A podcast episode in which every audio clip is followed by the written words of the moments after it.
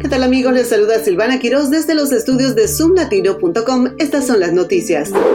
Varios tiroteos ocurrieron en Estados Unidos durante el fin de semana de los caídos, dejando al menos 16 muertos y numerosos heridos. Los incidentes tuvieron lugar en diferentes lugares como playas, escuelas y concentraciones de motocicletas en varios estados. En Chicago hubo 8 muertos y más de 32 heridos en tiroteos. En Baltimore, 5 personas resultaron heridas después de una discusión. En Mesa, Arizona, un individuo fue detenido por el asesinato de cuatro personas y la herida de otra. También en nuestra área se dieron a conocer varios tiroteos que están bajo investigación.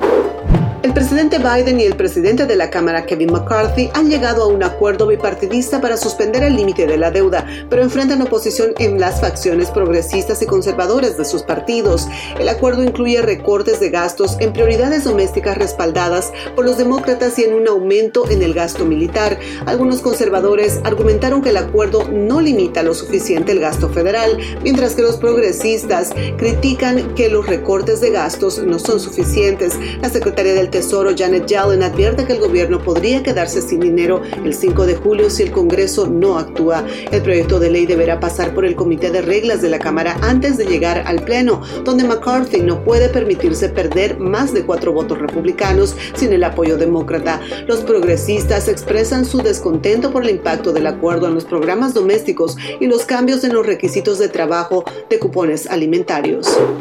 Nos vamos hasta El Salvador, donde el expresidente de ese país, Mauricio Funes, y el exministro de Justicia y Seguridad, David Mujía Payes, han sido condenados a 14 y 18 años de prisión, respectivamente, por los delitos relacionados con el caso Tregua. La sentencia fue anunciada por la Fiscalía General de la República. Ambos exfuncionarios fueron acusados de agrupaciones ilícitas incumplimiento de deberes, y Mujía Payes también fue acusado de actos arbitrarios.